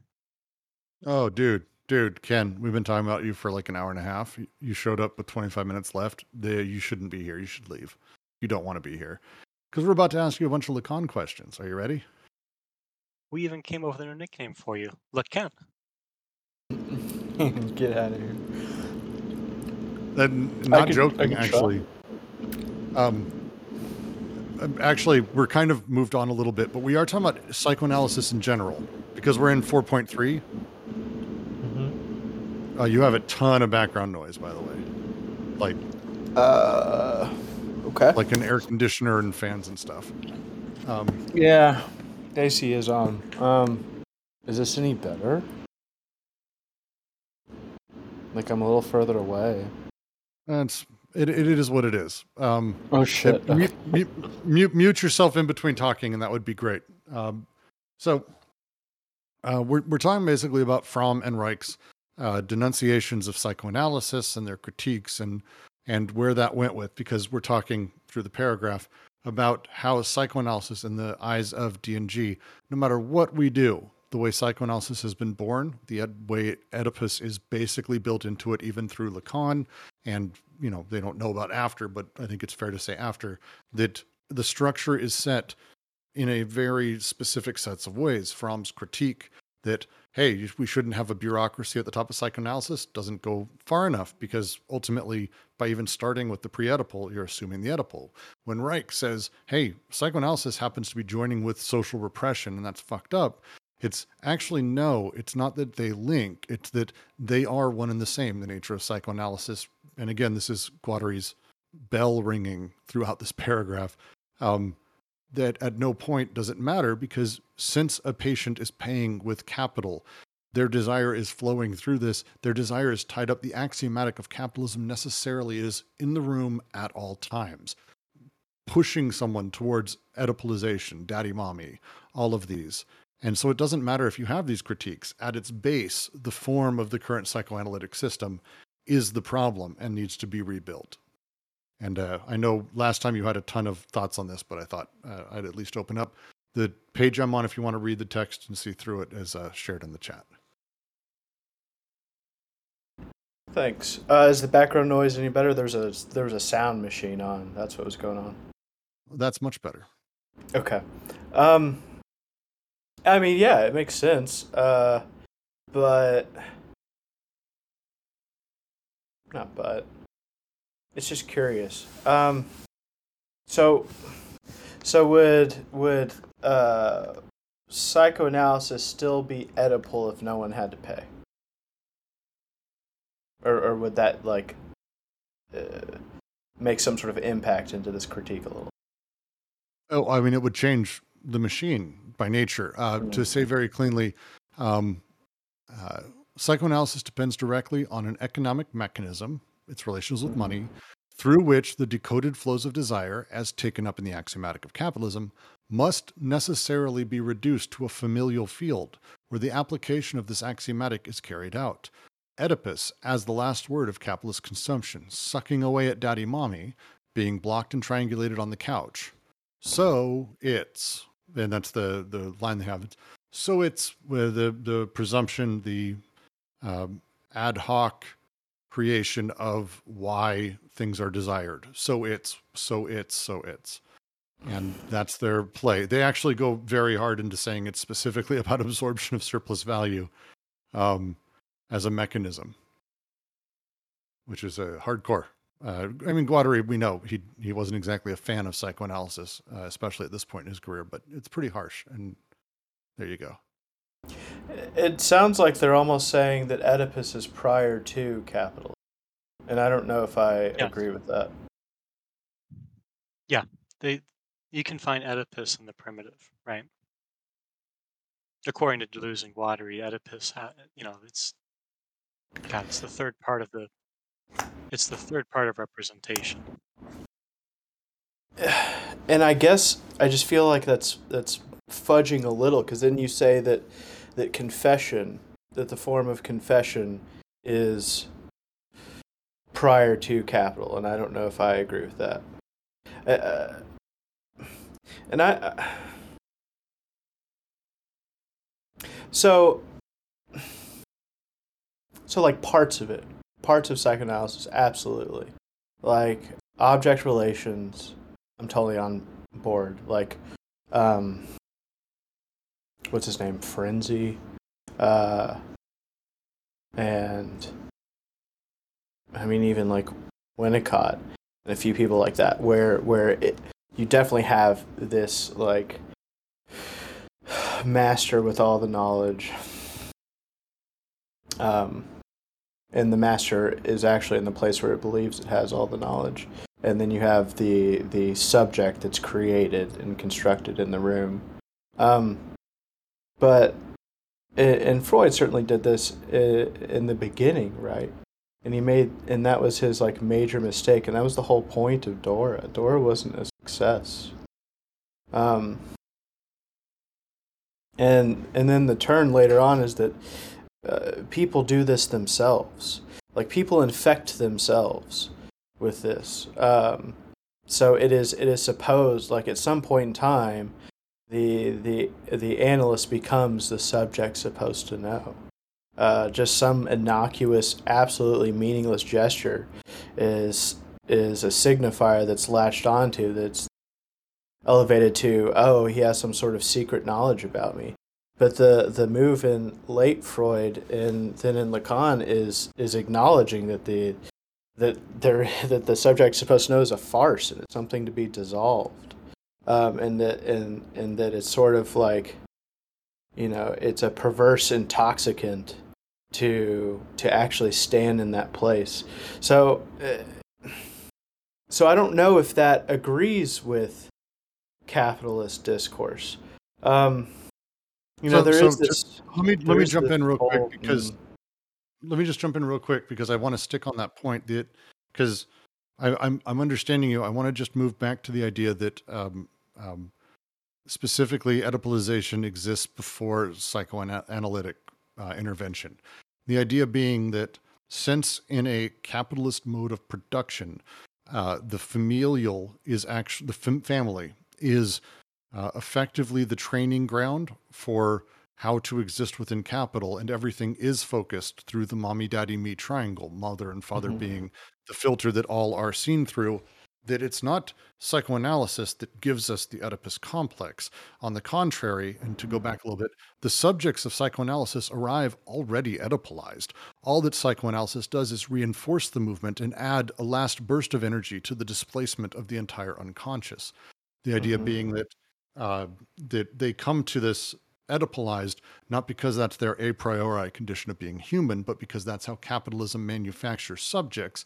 And psychoanalysis exists to basically reinforce that and kind of complete the cycle or uh, to stop someone from breaking out of that, uh, you might say. Yeah, I mean, my understanding of their my- turn.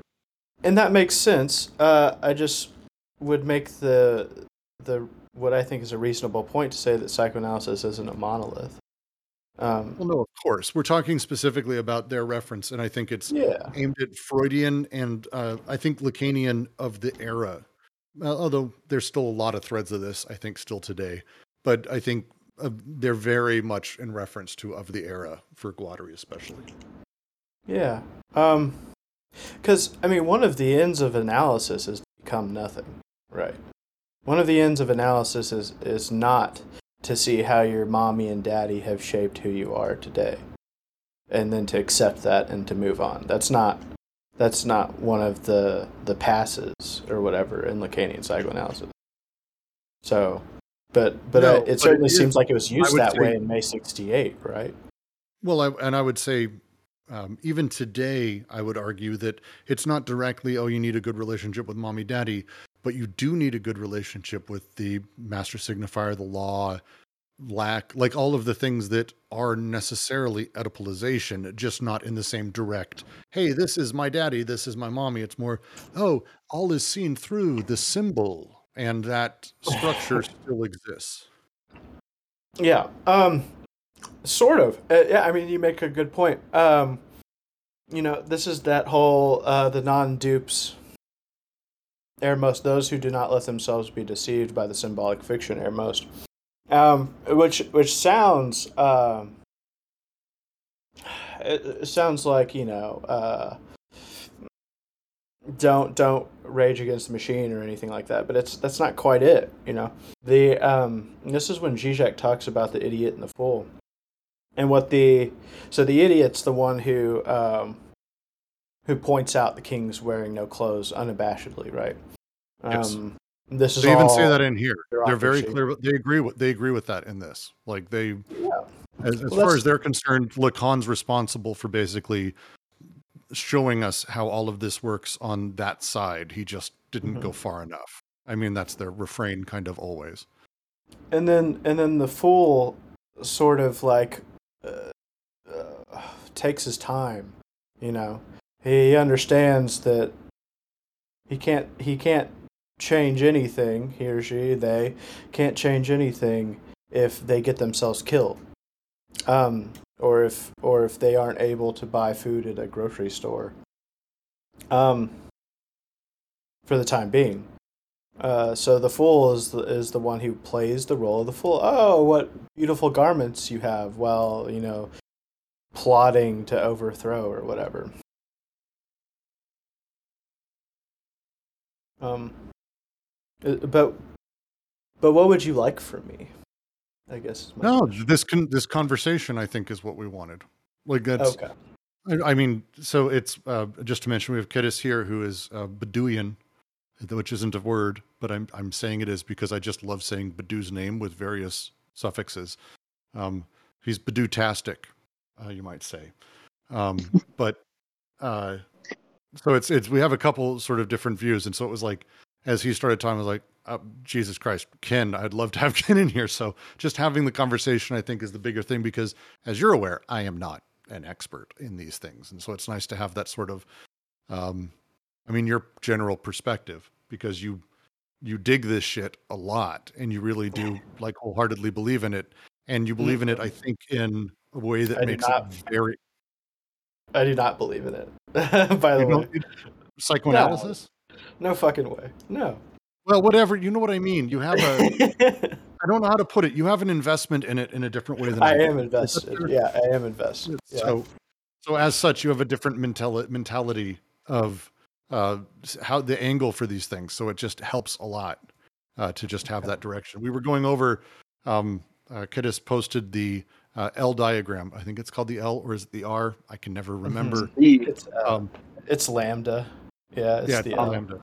Um, um, and the, we were describing it and going through sort of that setup, and that's when you first came up, as Jean Claire said. So, um, because it's it's one of those things where now they're starting to get into this deep critique of some things that are really sort of core to their belief structure and i think if i were to say it's not so much that they're saying all psychoanalysis is shit they're saying psychoanalysis as it exists and they're being very particular with the usage of the representation here because their move is to start talking about schizoanalysis they, they're, they're not saying that there is nothing that can be done within analysis it's this way that we do psychoanalysis is fucked up because Mhm.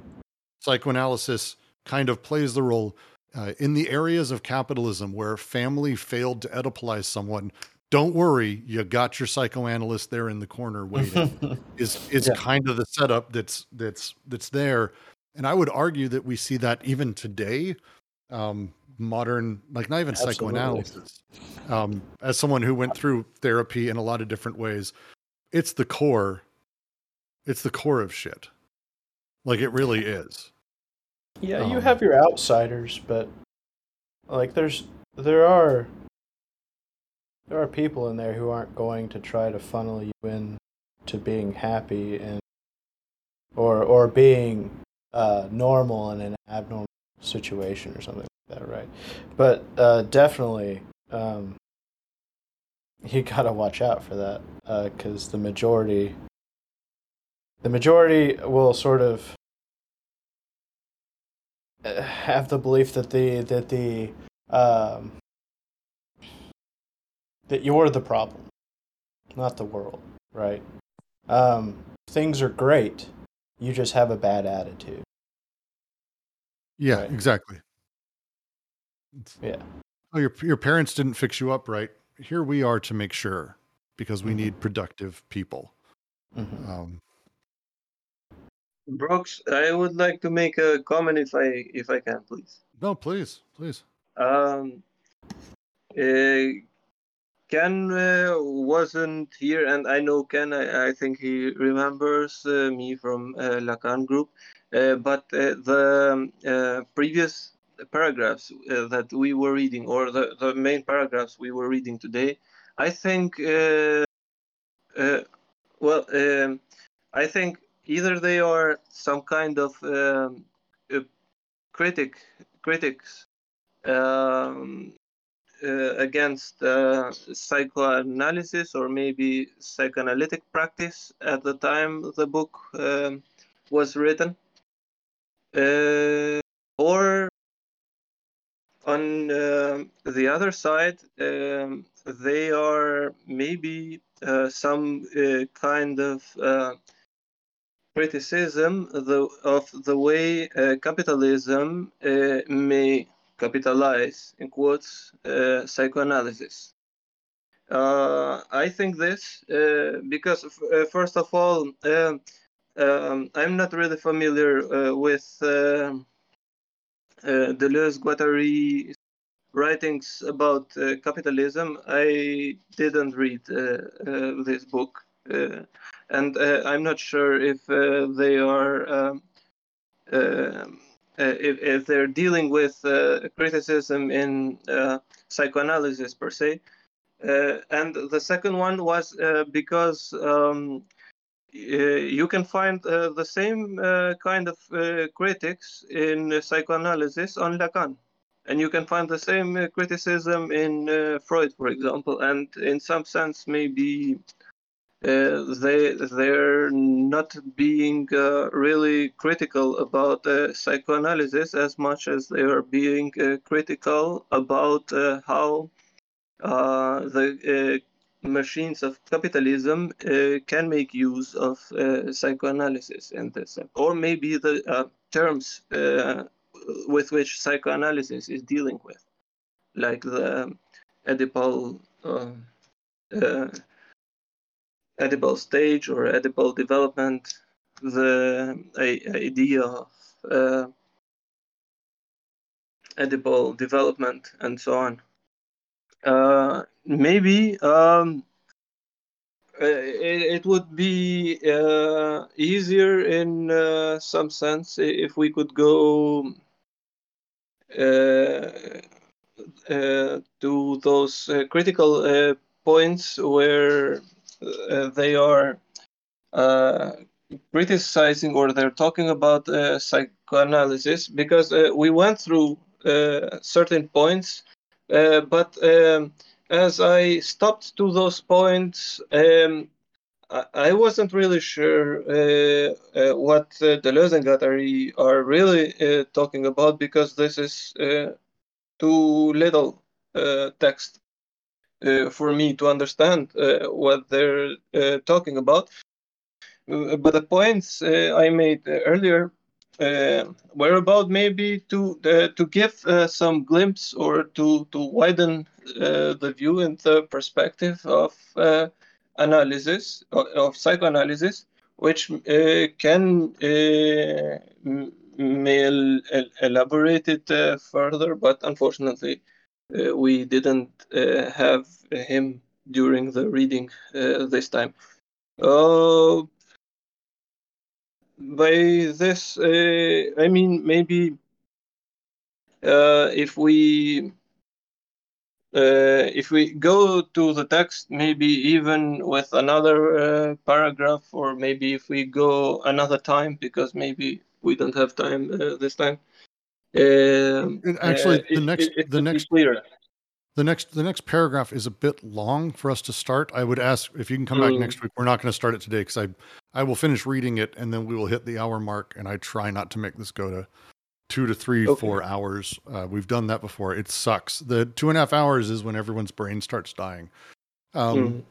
But next week we can go. The next paragraph actually is very crisp in their specific critique of psychoanalysis and Oedipalization.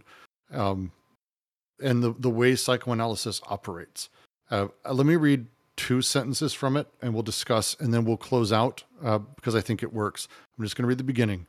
Psychoanalysis clearly states states clearly that unconscious representation can never be apprehended independently of the deformations, disguises, or displacements it undergoes. Unconscious representation, therefore, comprises essentially, by virtue of its own law, a represented that is displaced in relation to an agency in a constant state of displacement. But from this, two unwarranted conclusions are drawn that this agency can be discovered by way of the displaced represented, and this precisely because this agency itself belongs to representation as a non represented representative or as a lack that juts out into the overfull of representation. I'm just going to keep reading. Fuck it, we're going over. This results from the fact that displacement refers to very different movements. At times, the movement through which desiring production is continually overcoming the limit, becoming deterritorialized, causing its flows to escape, going beyond the threshold of representation. At times, on the contrary, the movement through which the limit itself is displaced and now passes to the interior of the representation that performs the artificial reterritorializations of desire. If the displacing agency can be concluded from the displaced.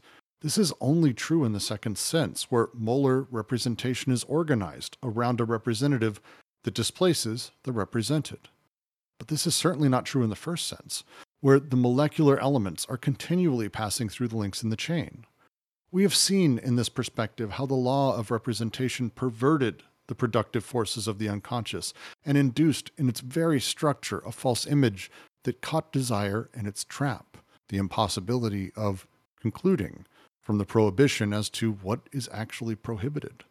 Yes, Oedipus is indeed the displaced represented. Yes, castration is indeed the representative, the displacing agency, the signifier. But none of that constitutes an unconscious material, nor does any of it concern the productions of the unconscious. Oedipus, castration, the signifier, etc., exist at the crossroads of two operations of capture. One, where repressive social production becomes replaced by beliefs. The other, where repressed desiring production finds itself replaced by representations. To be sure, it is not psychoanalysis that makes us believe. Oedipus and castration are demanded, then demanded again, and these demands come from elsewhere and from deeper down.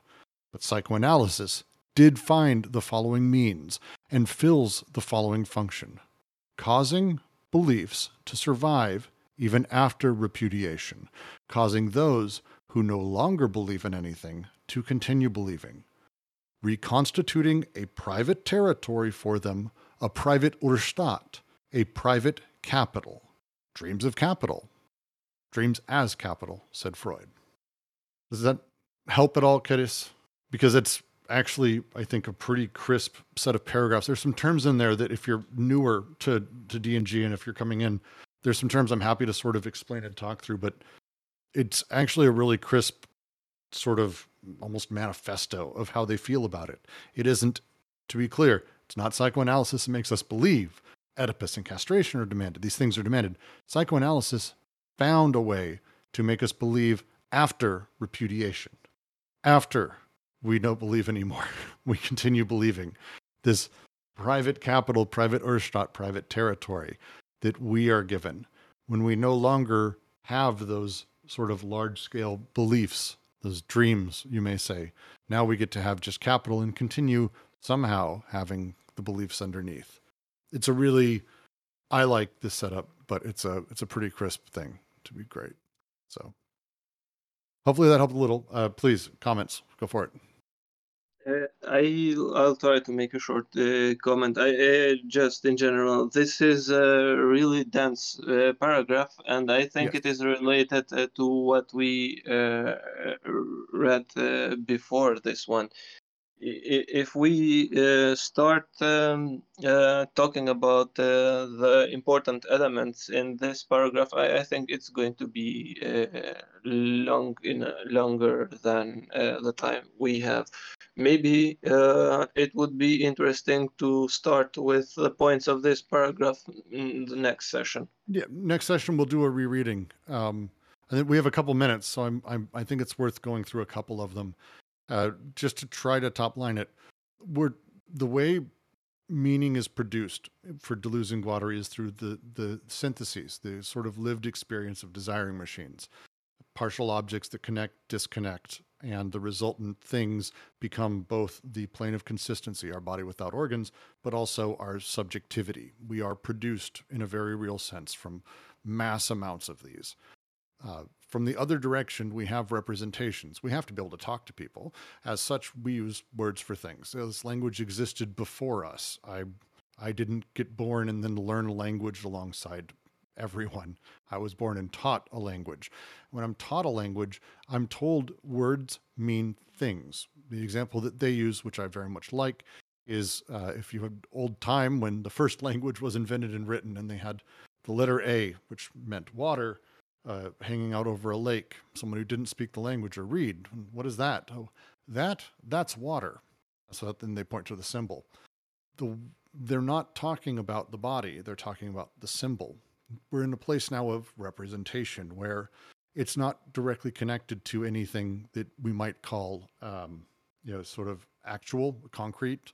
It's it's disconnected from lived experience of desiring machines. As such, when I say or tell you that we you need water to survive, or in Oedipus's case, you you, you want to fuck your mom, uh, you want you want to commit incest.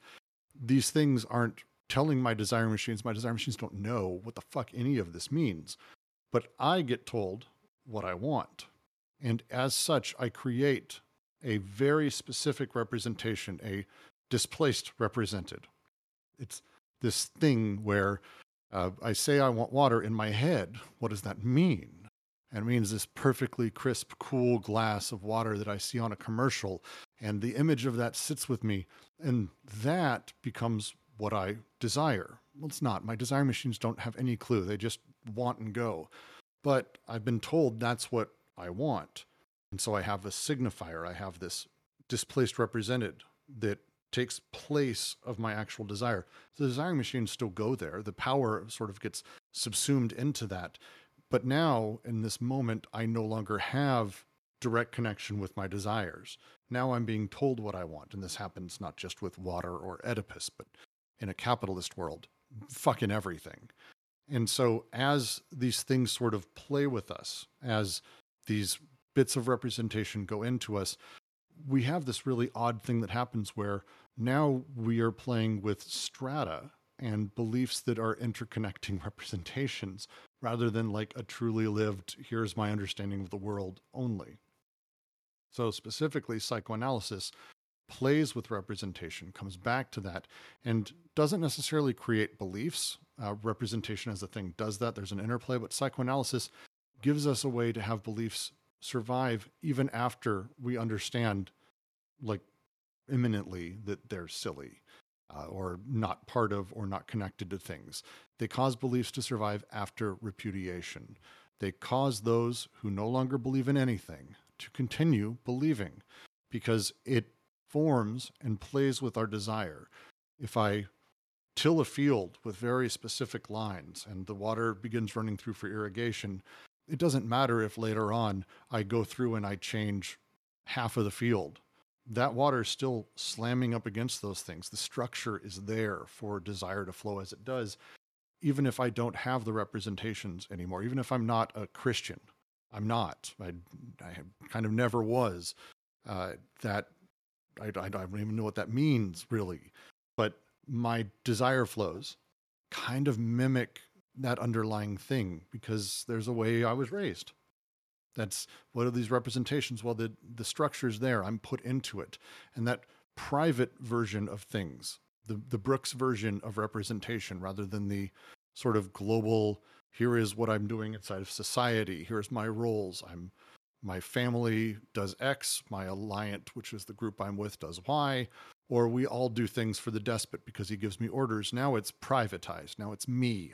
I, as a subject, am forced to figure out what the fuck I believe in. I don't really believe in anything, but I, I still believe in the law, these things that are unknown that I'm unable to sort of speak to. And this is what they say psychoanalysis does. They say this structure does at a core level to our unconscious. Is that fair, Jack? Is that a decent summary of that? Because it's a really complex, and we will next week. Kedis, join us. We will reread and go sentence by fucking sentence because I agree with you. It's incredibly dense, but I feel like it's incredibly important. I'll try to make a note uh, this time, uh, and uh, for the second week, uh, I I'll get it uh, written, and I, I maybe will go to uh, some of the main points of this one. But I hope I hope we have uh, also Ken because some uh, things from psychoanalysis uh, are really hard. It, this part, uh, I would agree with you for sure. I'll do my best to try to get Ken in here, but uh, I think here we can talk a little bit more generally about representation and specifically um, uh, um, the imaginary and the symbolic, because that's Mhm. that's their like I think the more generic. We don't have to necessarily go into like here's Lacan's interpretation or this or that. It's when they talk about this, they're talking about the the the way that the law, for example, works, uh, represented displaced in relation to an agency. We can, I think, use these terms. I'm I'm pretty confident I'm able to help define and lay them out, and I think um, we can actually go through. Even if he doesn't show up, but I, uh, we will all just pray for Ken, Oh, of like course, good, of like course. good good pious Of people. course. We will pray for Ken. Uh, I, think uh, it, it will uh, be uh, fine uh, I, either way. But uh, for example, if we wanted to uh, make uh, the relation between uh, what happens between the imaginary and uh, the, and the symbolic intervention, I think uh, we might shortly need to go to the schema I showed you and. um it will be more easier to catch what's going on in this relation, even with the relation to the laws of, of which you were uh, talking before. For example, the way uh, in which my uh, the relation of me is uh, with the other members of society or in uh, in a certain situation and so on and so on uh, which is not uh, really thought in uh, or put uh, in plain words in uh, what somebody is saying, but it's there because, as we told earlier, it, it is unconscious. All that. It's not that uh, when somebody speaking doesn't think of that. He's uh, maybe uh, projecting himself subconsciously in. Uh, uh, he's abiding uh, subconsciously by those laws. Well, and here's where you're mhm. getting into a hundred percent why we need to spend time on this because this paragraph is the last Mhm. one. Like after this, they aren't going back. This is our chance to really spend some time. And here is their critique of how they see psychoanalysis working. Here's how psychoanalysis functions. Here's these elements. Because the very next thing that they're going to be talking about is how schizoanalysis works against this. This is the last step. This is the we're about to hit the peak of that mountain and down the other side is schizoanalysis and there's no slowing down so we need to do our best uh, collectively to understand here is their critique here's how they see it functioning because um, and i having read this book a few times i do believe their conception around how schizoanalysis should function despite my distaste for the term uh, i think is much more in line with how i i would love to see a way for us to figure out how to turn that into an actual machine element or or uh, a way of working. The this is the last chance. So anyone who's got issues questions anything around schizoanalysis we've been talking about this next week will be uh like that's it so this next week will be our last chance to go over lacan and freud from here on out it is straight juxtaposition uh of everything and so we need to actually have a position to juxtapose and uh, it's important. So we will do that. If that sounds good to you, Kedis, uh, Doug, we'd love to have you, by the way. And I'm glad I can give you chills still. It's been a couple of years. I'm glad I can still affect you that way, baby. Um, Great, great. I'll I'll try to be uh, prepared and in time on schedule. Uh, I think Brilliant. I'll be there. lads, love it. Uh, we will be putting up an event, so keep an eye out. Um, and uh, uh, let me see. Uh, you are already set as Duluth, so we'll ping everyone. You'll get a ping. So we'll we'll do what we can next week. I look forward to it. Great. Thank all of you for joining us. This was wonderful. Uh, as always, um, just thanks everyone for doing this. It's my highlight of the week every week. Uh, I love all you fucking people.